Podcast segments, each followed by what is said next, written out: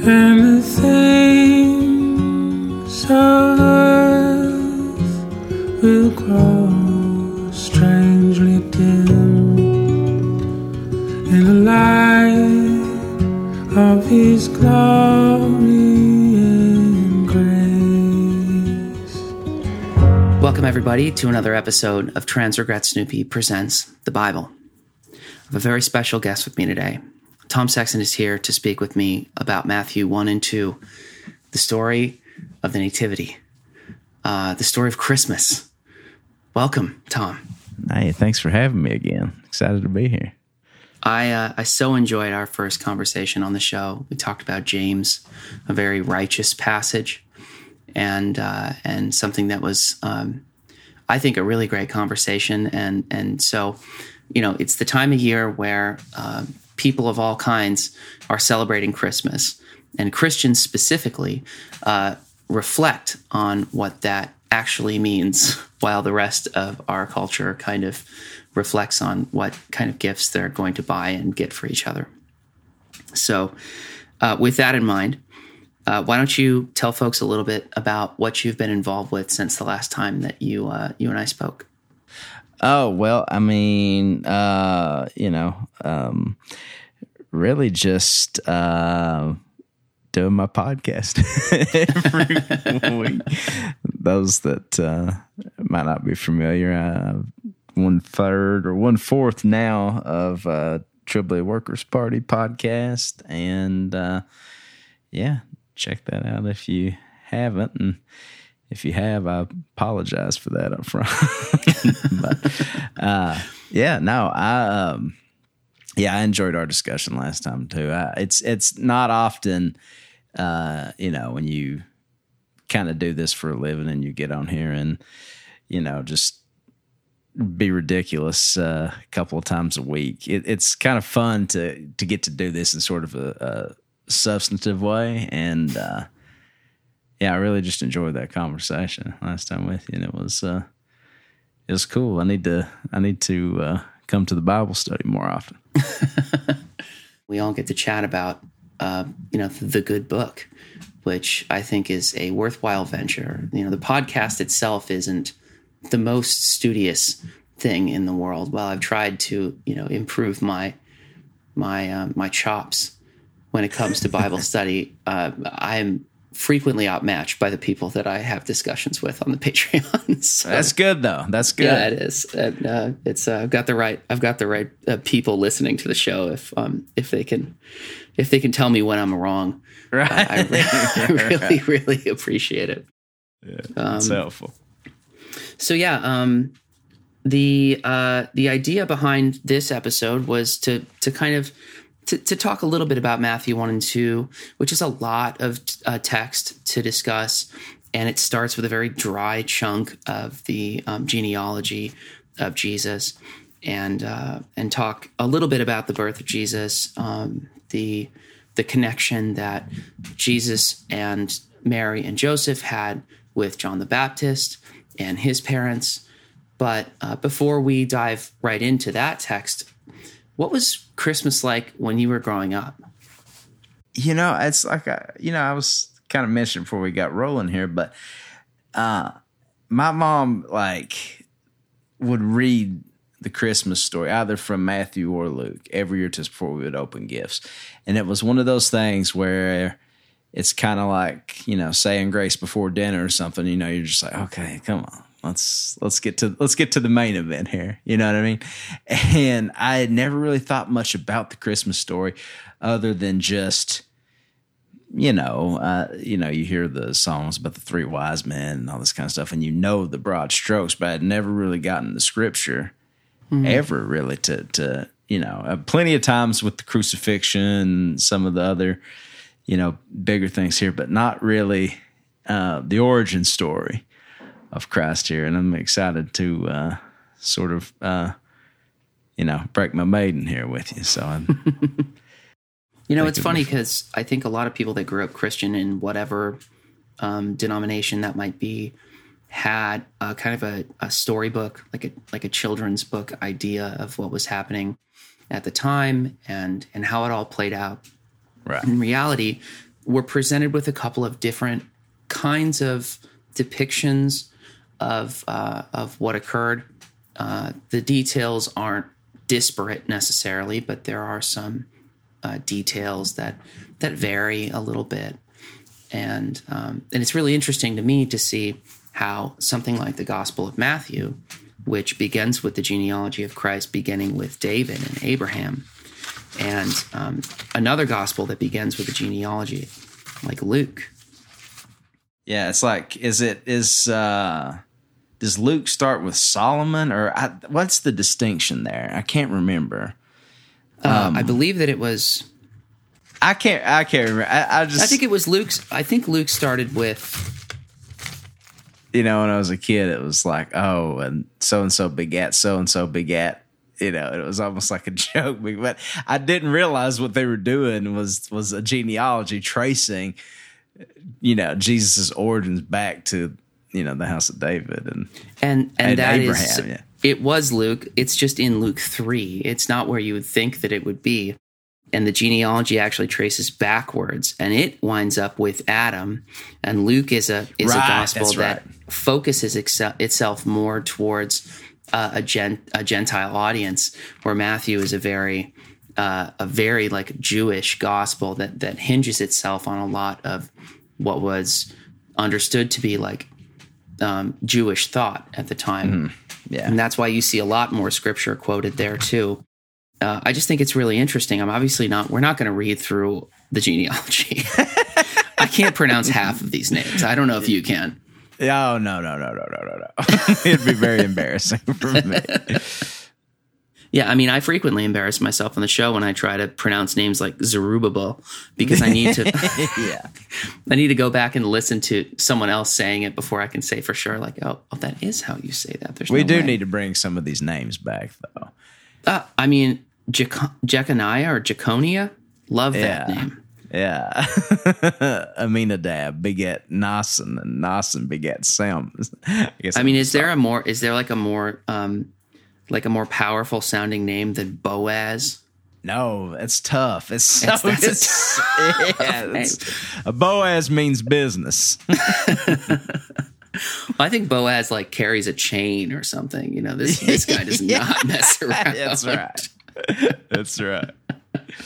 Oh man, yeah. So there's all this genealogy. It's you know I so I something I've never been clear on, and I've never really asked any of my Jewish friends this, but it like the idea that you can trace like lineage back to you know the house of David or Abraham or Solomon or or, or whatever the case may be is that um something that Jewish folks like there's like a, it's it's not like a like a um I'm trying to think what would be like the equi- the Gentile equivalent but like that is like a like is that like a real thing that people try to like a real genealogy that Jewish folks do, or is it, or is it, or is some of this stuff like more like um, almost a mythology or something like that? You know, I, I, I'm not, I'm not sure about that.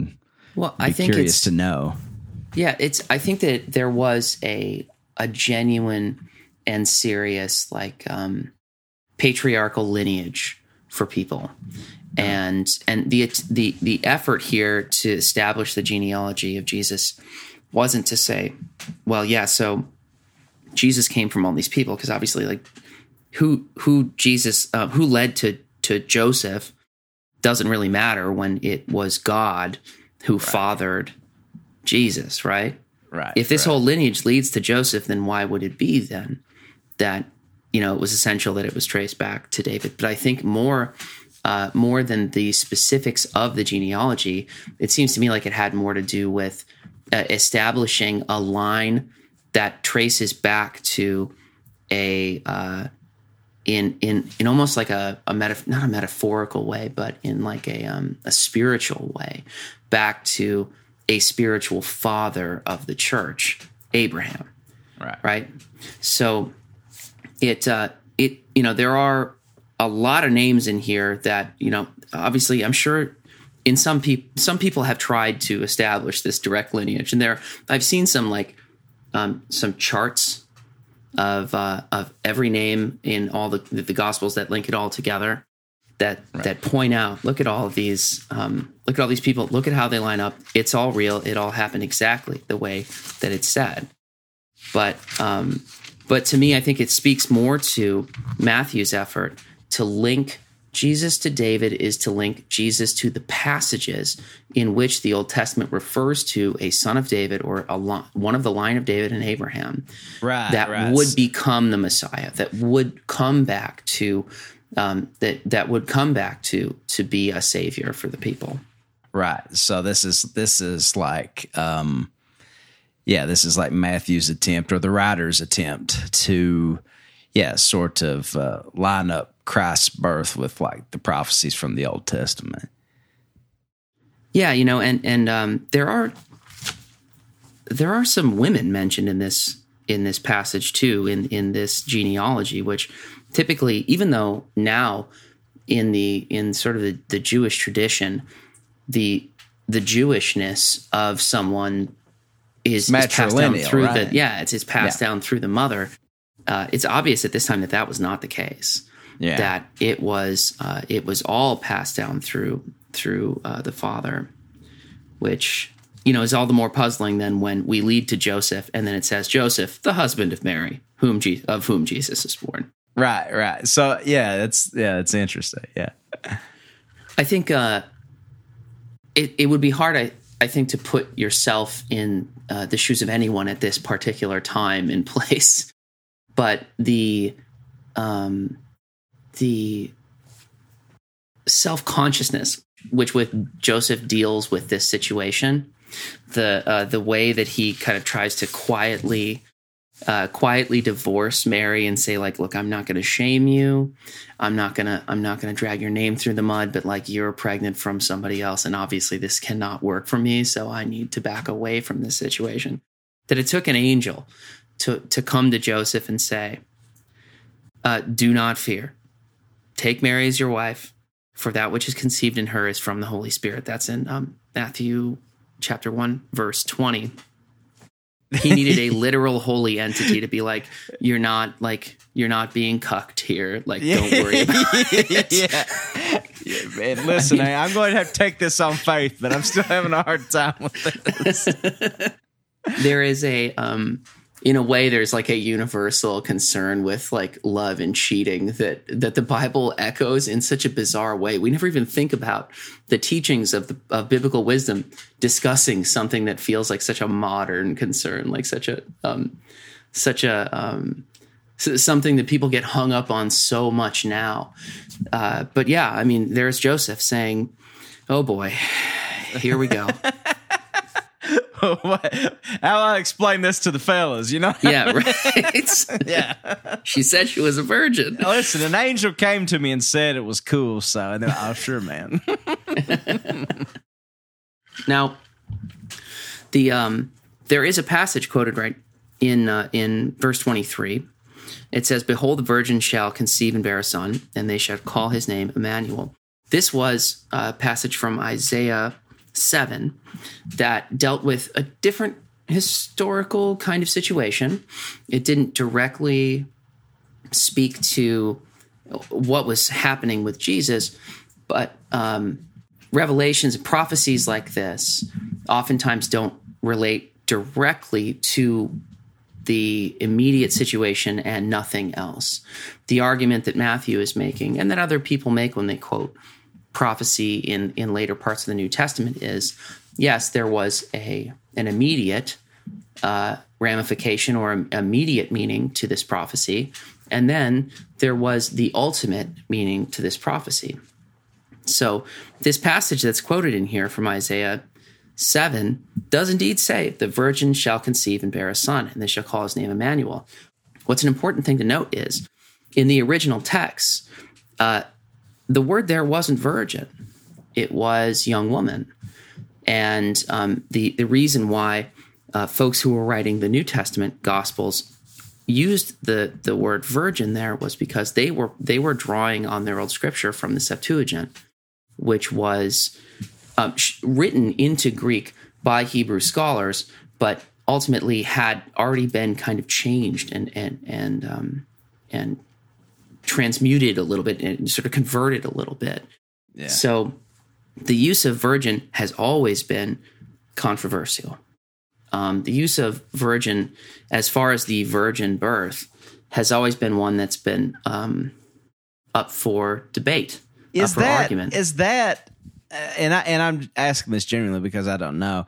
Is that a source of like like is there sort of any like like let's let's say that you know the translation wasn't nearly as fuzzy and there was no sort of um you know uh, presentation of Mary as a virgin, would that have mattered in any way, shape, or form? Like, or, or like, you know, you always hear the virgin birth as sort of, um, you know, this miracle or some sort of cosmic sign or whatever, you know, is like, you know, pointing to, but like when the prophecies are like he was born of a virgin, so you're saying that like that that translation is not necessarily as like straightforward right? So it's Yeah, like what- it's possible that Mary was not a virgin.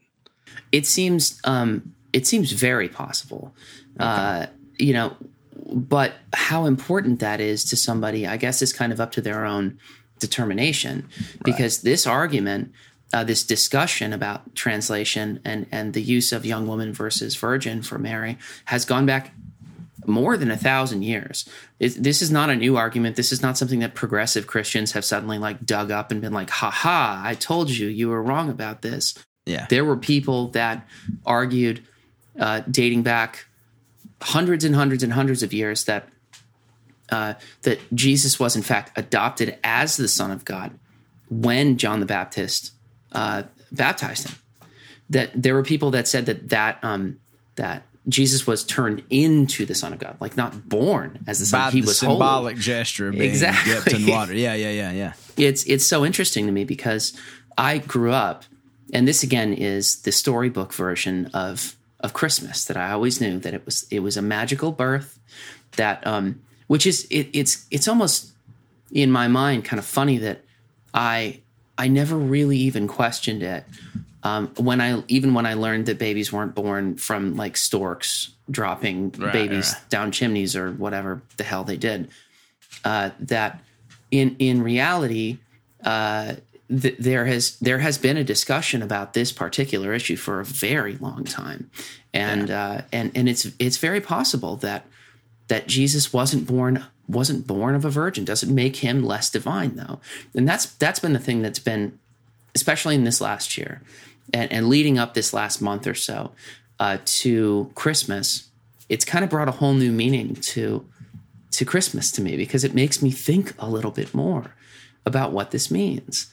Now, do you do you think that d- does it make Jesus seem any less holy to you to know that it, it might not have been that Mary might not have been a virgin? It does. It, it doesn't bother me, and I think probably it might just be sort of. And you know, I, I don't mean this in like a derogatory way or anything like that, but I think it it might just be like sort of a Catholic thing that it, it's kind of important to them. You know, because.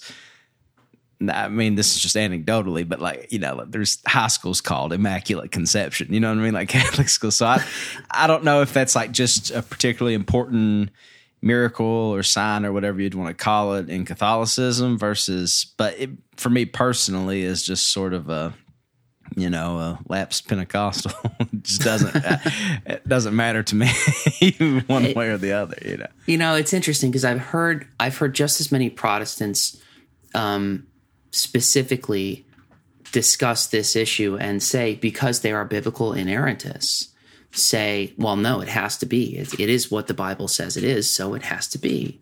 And and they don't they don't use so Marian devotion always trips people up because they think that that um eh, you know in any way like the adoration of the Holy Mother is a um it is like this each each individual thing that is ever written about her uh, must in fact be uh, because these discussions in the old church go way way back we know that the catholics haven't always believed this Right. and and so it's it's interesting to me to um to see how often uh, it- like folks, especially Protestants um, and the Pentecostals, I think in particular, rag on the Catholics about this because they are, I feel like, at the two opposite ends of the Christian spectrum, if I can say that totally, yeah.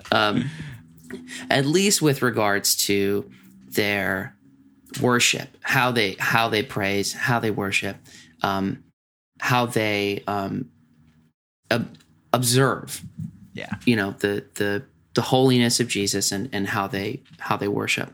But it, it's um, it's just as often that you hear. To me, I've heard just as often that uh, Protestants talk about this specific issue. Uh, it is definitely part of the Catholic belief, and, and it is definitely um, something that is understood within the Catechism, which it, within the, the you know the liturgy that we know. Uh, but I don't know that it has always been so certain Okay. and I grapple with it a- recently, especially. I've been grappling with it a lot. I've been trying to think a lot about um, what what is so important about that aspect of it. I haven't really come to a determination. I haven't really come to a conclusion about whether or not I specifically believe that detail to be true uh, historically. yeah. But the the magic of the birth of Jesus has led me to love Jesus more, and has led me to like um, to love God, praise God through Jesus more. So either way, to me, it doesn't feel like a material detail, right? But it is material, but like it doesn't feel like this is the thing that needs to break my faith. It's just something that I that I maybe need to continue to to to grapple with, to wrestle with. Yeah, yeah. Is there a, a detail? Perhaps it's a, a historical detail like this that's might not be so cut and dry. That would like that you that you kind of need for yourself to be true. You know what I mean? To to Oof. like for yeah, that's a big question. I. Oh, man. that- because because it requires being vulnerable about maybe some doubts you have. You know what I mean? But I, I- I, I don't know that there are like any sort of uh you know deal breakers like that for me like you know like i i I- i'm obviously don't believe in the inerrancy of scripture because i mean you could point out you know i think last time we were talking maybe we talked about uh the two conflicting accounts of judas's death in the in the gospels or whatever you know Absolutely. so i'm not like you know a hardliner about those type of things but i, I was just curious as somebody that's uh you know pretty learned and studied in this if there's something for you that's like i really need that to be I don't think that there's any specific event or historical detail that will um, make me feel as though uh, feel as though like there wasn't a divine presence in the world through Jesus at that time. right I, I don't think that there's anything that can make me feel as though Jesus was not uh, divine.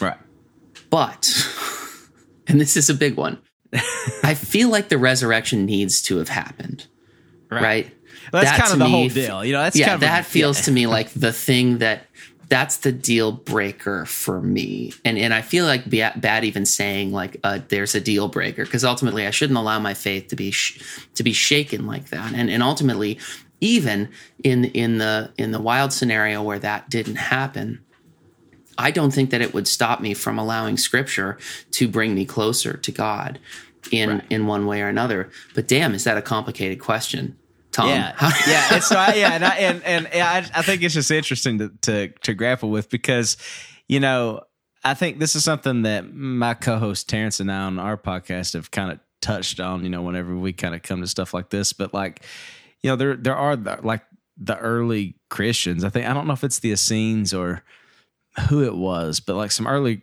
Christians that didn't even believe necessarily in the deity of Christ. You know what I mean? Which is like, I've always had a hard time with that a little bit. You know what I mean? Like, and you know, maybe you know things were just kind of getting off the ground. You know, they're probably just a couple of decades or whatever removed from you know the historical events that inspired this and, and whatnot.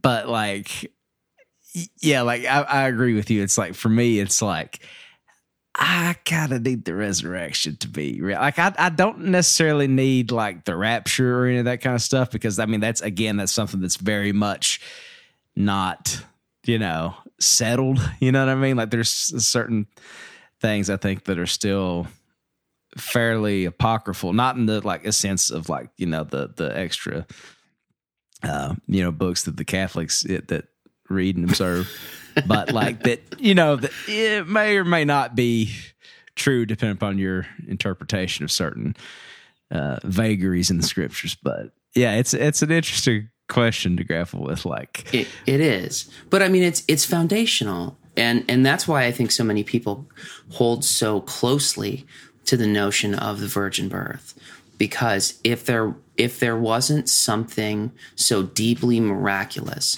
about Jesus's birth into the world, then uh, what was it that you know, what was it that um, that deemed him the Son of God, other than these angelic appearances, which are also kind of different in, in yeah. the Gospels, and uh, and and it's almost like it. But if you allow, if you set up all these tripwires for yourself in faith, if you if you like continue to say, okay, well, this has got to be it, and this has got to be it, if you you know, and I'm the kind of person that I don't like calling myself like a skeptic because I'm not a skeptic. Like I'm, I'm a Christian. I'm very certain about that, right. and uh, and I, I feel pretty strongly about about my faith. But I I do always want to pick apart Scripture. I do always want to pull things apart and and say, okay, but but what was the context of this, and where did this come from, and and why were they saying it this way, and what is it about Matthew that was yeah. so that was so determined when when Mark. Uh, doesn't seem interested at, all about right. Jesus's birth. And when John's version of Jesus's creation was that Jesus was and is and always has been, uh, right. uh, that we have these two gospels that specifically mention his birth into the human body, into the, like the fallen world. Uh, damn, is that ever is that ever complicated? And yeah. um, I was listening to uh, a really great a podcast called Homebrewed Christianity today, and they were talking a little bit about um, about the the story of the birth of Jesus, and they they posed a question that made me think really really hard. What if we only had one of these gospels? Uh, what if there was only one story that we had to base our faith off of? It it, it doesn't change the end, right? Right but it changes the beginning a lot. Yeah. Yeah. How do we wrestle with that? I mean, what if what if uh, what if we just begin with Jesus, uh, uh, Jesus being baptized? Yeah. Yeah, that, then there's there's no virgin birth at all, and there's no Christmas at all. There's no Christmas. yeah, yeah. No, it's it's I, I think I like that version of Vince a little less for obvious reasons because I, you know, I've, you know, I, I, had a hard time with Christmas for the longest time, not for any sort of spiritual reason, just this time of year, and kind of got me depressed. And I think it's like kind of a common thing with a lot of people, but like I've kind of come back around, and I think I credited that at least in some ways to being more invested in this Mm. And uh, so, yeah, I, I, I, I say we stick with this. Let's not mess with a good thing. Yeah, right, you're right. Well, I think that um, why these details to me feel so um, important to think about and important to consider and and to try to believe if I can if I can muster the belief in my in all of my doubt is uh, is when I was growing up, Christmas was a magical time, and right. and like when I was young, it was so. Uh, it, it, wasn't just the like waking up at 4 a.m. Uh, when my parents were still going to be sleeping for three hours and being like, "Hey, did Santa come? Can I can I get the presents now?" Um, yeah, it yeah, was even. Yeah, it was the one time a year uh, really genuinely that I never really felt like I, I went to church and I was like, look at all these candles. Listen to this beautiful music. Everyone is so happy. Uh, you know we're all sharing this joy with each other. Uh, you know being raised catholic mass isn't always like that. It, it can be a little heavy sometimes uh, yeah. you know especially uh, during lent.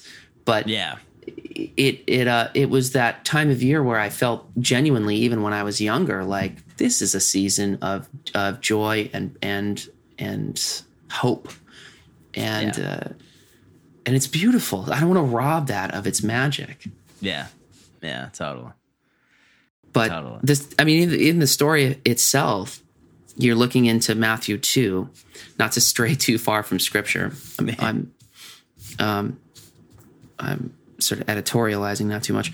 Uh, the uh, the visit of the wise men in Matthew two creates this picture of uh, a king who is jealous of, like most kings, jealous of anyone who uh, could possibly threaten his power, jealous of anyone who could possibly usurp uh, the people's uh, the people's adoration, and he hears of the the this the birth of this one who has been born king of the Jews. It says in verse two, for he saw a star when it rose. We've come to worship him. When, when Herod the king heard this, this is now into verse 3 he was troubled, and all Jerusalem with him. And assembling all the chief priests and scribes of the people, he inquired of them where the Christ was to be born. They told him in Bethlehem of Judea, for so it is written by the prophet, And you, O Bethlehem, in the land of Judea, are by no means least among the rulers of Judah. But for you shall come, but for from you shall come a ruler who will shepherd my people Israel. And this is Micah 5. This is the other um, major Jesus prophecy that uh, folks bring up, I think, typically when it comes to the prophets. You said Is this is hear- harkening back to Micah 5, you said? Micah 5, yeah. And it says specifically a ruler coming from the people uh, that is born in Bethlehem shall shepherd the people. And, and of course, simultaneously, Jesus is referred to as the Lamb of God, as the sacrificial lamb, and as a shepherd in the New Testament, which I've always found fascinating. He's both leading and uh, being led to slaughter himself. Yeah, yeah. You know, it's it's interesting. I hadn't really thought about that till you said that, but I wonder if that's where like you know, like you, you um like like stuff like that and then like you know in matthew where it says you know the greatest among you will be a servant like that idea that like in order to sort of lead effectively you also have to serve and all that that sort of thing i wonder if that's sort of you know why we put such a premium on that in society today. Not i'm not saying that's a bad thing or anything like that. I'm just saying like i, I wonder if like some of those sort of precepts just sort of permeate culture now that we've we got from this stuff we might not even think about it. I think that's really interesting. I mean, the, one of the, I mean, the most captivating thing uh, for those uh, in the early church, I think, and, and even to this day, that that really draws people towards Christianity, is that God came to uh, be with His people, that God Yeah. created a world, and uh, through all the twists and turns and difficulties and, and frustrations that God had with these people, uh, finally got to a point where God he decided I'm I'm just gonna I'm just gonna come down there. You know, it's almost like he said, maybe I don't get it. Like maybe I need to live in this sinful body. Like maybe I need to live in sin, not live in sin, but live in a body that is permeated with that sin. Like all humans are, we're all given over to to desires that are self-destructive or harmful to others. And and God, it was like God needed to be a part of that world in order to save that world. That's pretty cool. Um, you know you know as you say that it, it's kind it kind of answers my earlier question to you for me it's like what are my non-negotiables? And it's like yeah i was like i sitting here thinking like i don't know. Like even after but that but that but i don't know that i could in good conscience worship a god that didn't become flesh. And maybe that is just like a sort of just a distinctly christian attitude but there's something i think uh powerful in that. And i think you know other than the resurrection like you know if uh god was just up there right and just in this ivory tower in the sky or something and was just sort of hands on and didn't really meddle in human affairs or anything, like I would have a much harder time like worshiping that kind of God than Jesus. Is that if that makes sense? I know that's, That's a little. a, I mean, that's a powerful thing to say, and that Yeah. is, I, that's beautiful. I, think that's exactly the argument for uh, not just for you know Jesus and all of his miracles and and and all the all the incredible things that Jesus did, but in saying that that God um, God didn't owe it to us certainly, but it's possible that God didn't really understand us, that God didn't really, um, that couldn't step inside of our minds, uh, inside the mind of His creation, without coming to to suffer with us in the ways that we suffer, and, and be humiliated with us in the ways that we are humiliated, and, and being and being tortured with us in the ways that we're tortured And doubt, uh, you know, in doubt, in yes, the ways that in we doubt, doubt, and, and, be prayer afraid. and, and, and please, have that you know, begging yeah. for mercy. yeah, yeah. I mean, That's I've incredible. I just got it- goosebumps when you said that. I'm not even kidding. That that that is uh, it is hard to believe to me in a God that wouldn't uh, wouldn't not just sympathize, empathize, help, but become, understand, and then um, and then save through through his own suffering. Yeah, Amazing. yeah, yeah. So Herod's pissed, right? so Herod's really pissed, and and so Herod sends these wise men out, uh, and and the wise men go and and they just kind of visit Jesus and and give Jesus some gifts, and then like peace out. Yeah, This was- so this let's is a talk. weird let's bit of talk about that. Let's talk about that for a second because I okay. So we all know, you know, the three wise men or the three wise kings. I've heard them described as. Maybe that's in Luke. I'm not sure, but you know, they bring the gold, the frankincense, and the myrrh. And what's the significance there? Like, like let's let's pick that apart a little bit. Like is that yeah yeah yeah anyway go ahead yeah Oh, well, I was just going to say, I think to me, it feels like the significance of this part of the story is that um, as soon as Jesus is introduced into the world, uh, the earthly kings already start losing people to him. That they see the they see the miracle, they see the star, they see what's actually happening, and people are already tuned in.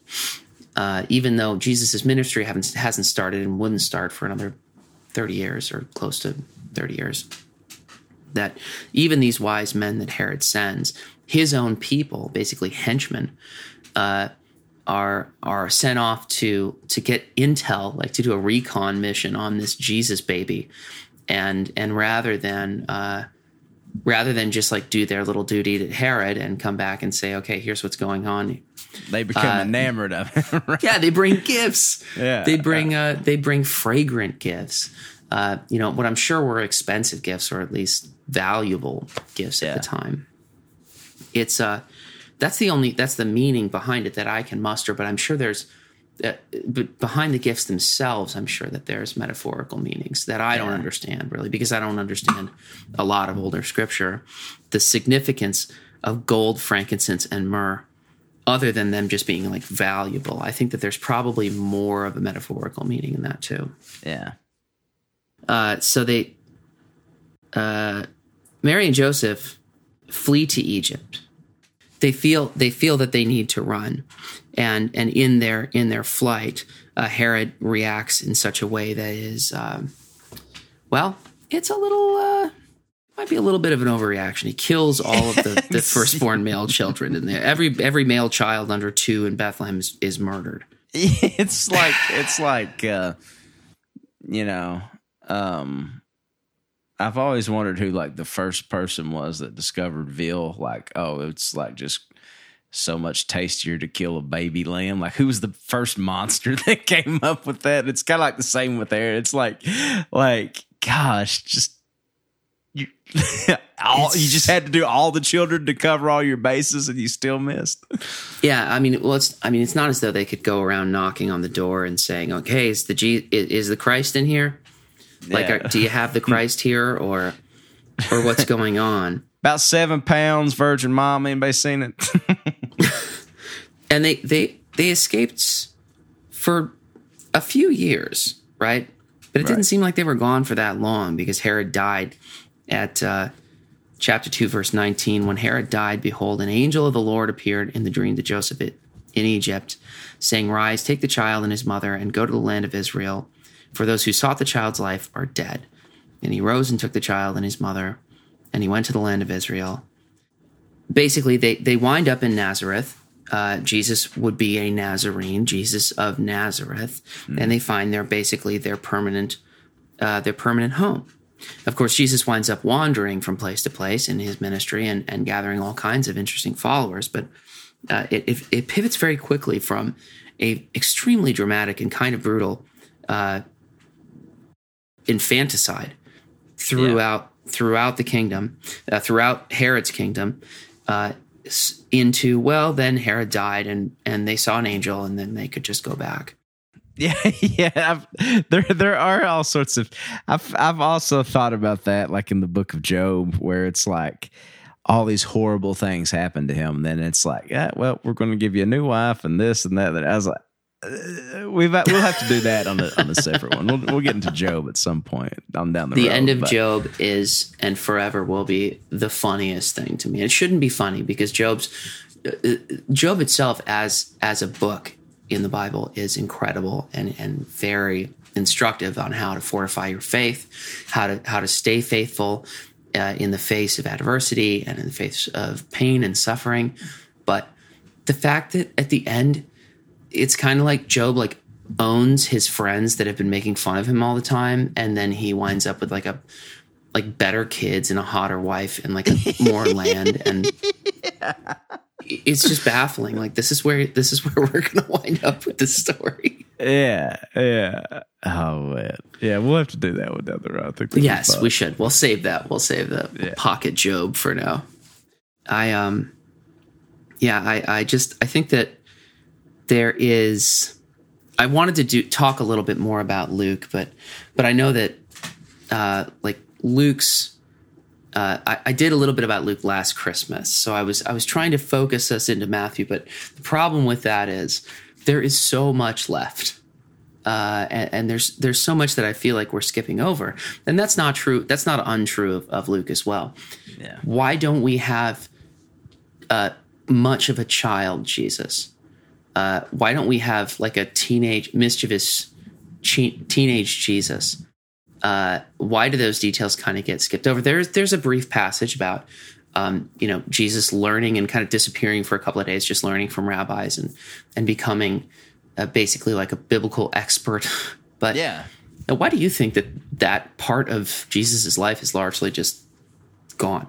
It's you know what? I it's it's interesting and I've always wondered that where it's just like well here's his birth and here's what happens and then they're in exile in Egypt for a while and then they come back to the land of Israel and then verse 3 well here's here's John the Baptist going about preaching now and it's you know it's just like there's just like so much there that's interesting and it's like you know, I I don't know much about like uh, you know, like sort of the um, the apocrypha or anything like that, but they're like uh, you know, like the I guess you would probably because you grew up Catholic, but like isn't aren't there accounts in some of those sort of you know non canonical for I mean for Protestants anyway uh, books about like sort of this time that we're missing here?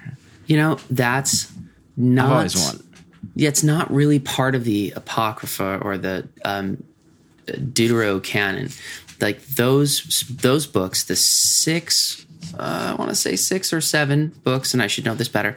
And there's more. I just got a wonderful copy uh, from my mother-in-law of the books of the Ethiopian Bible that are missing from the Protestant canon. There are like twenty that the Ethiopian Christian Church includes that that the Catholics and the Protestants don't include. Really? Yeah, it's it's fascinating. It's written in Oh, uh, the language is kind of hard to follow sometimes, but Uh, Is it it's super uh, interesting. Amharic or is it Aramaic or? It's it's I mean it's in English. It's written in in what looks to be kind of like a pidgin English.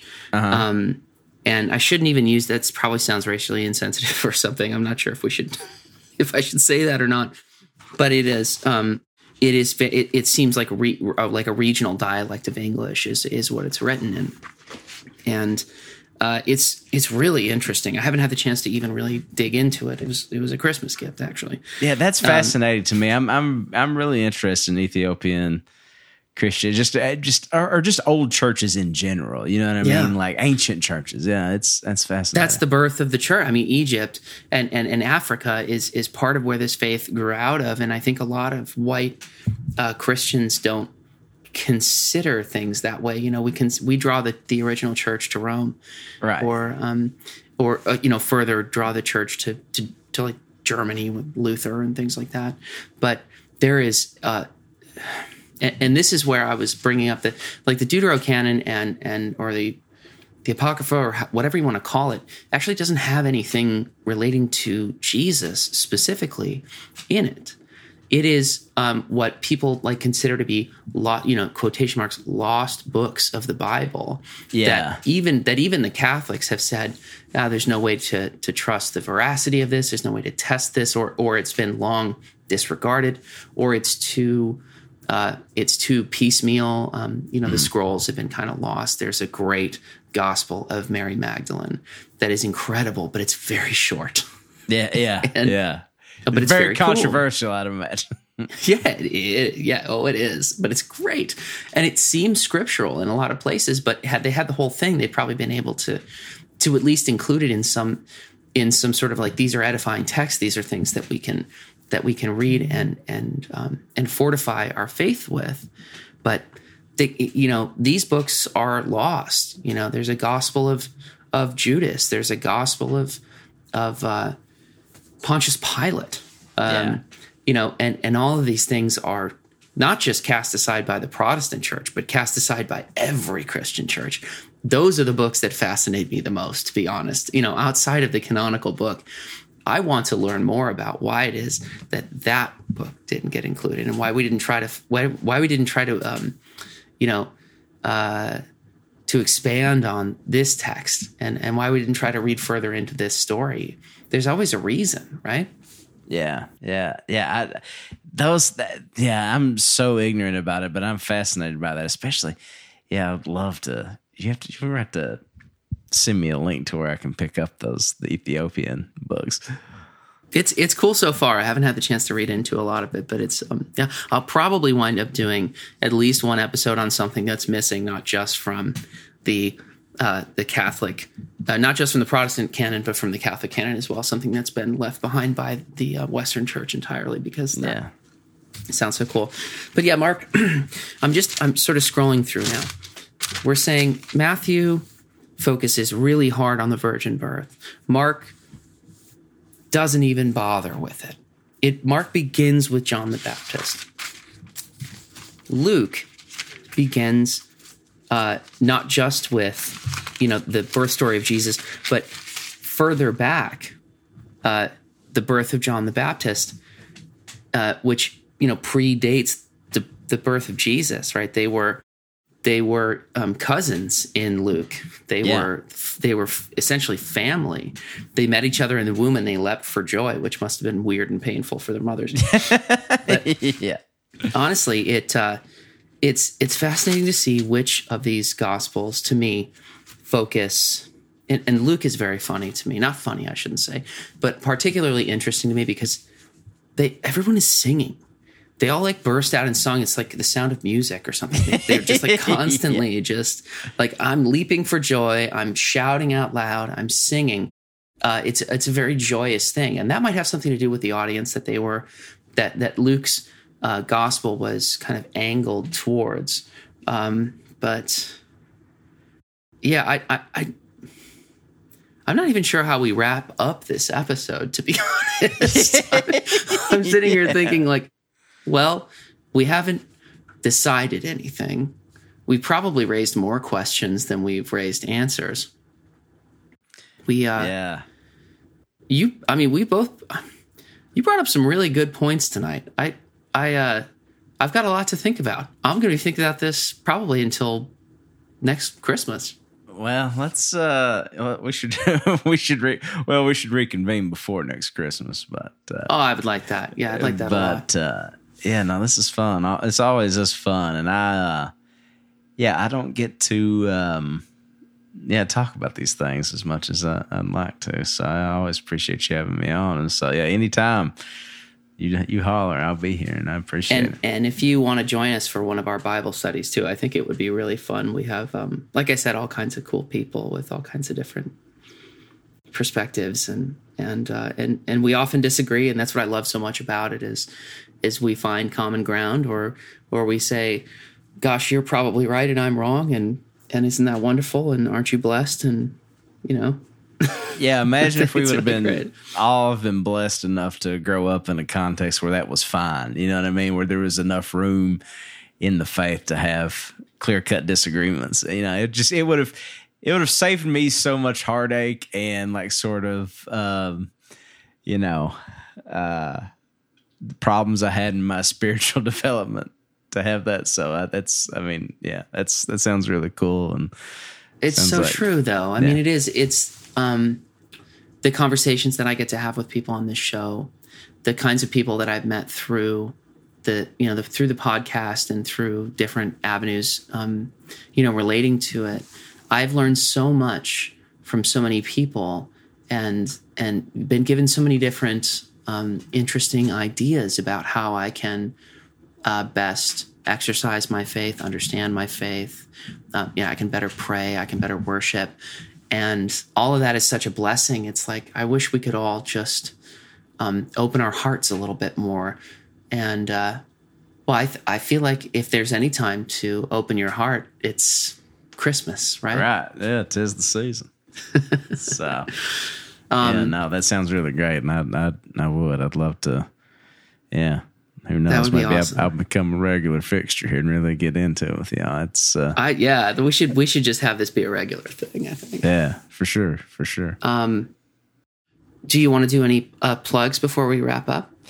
Uh, yeah, I mean, just you know the the usual stuff. You know, if um, you know, folks want to, you know, listen to, you know, three and sometimes four. Uh, slash southerners uh, talk about politics in the most ridiculous left politics in the most ridiculous manner possible.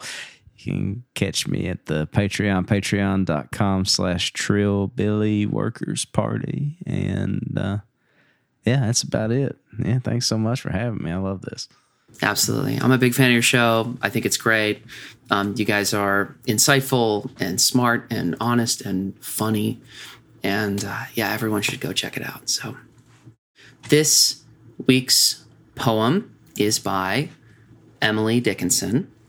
Uh, the poem is called The Savior Must Have Been a Docile Gentleman.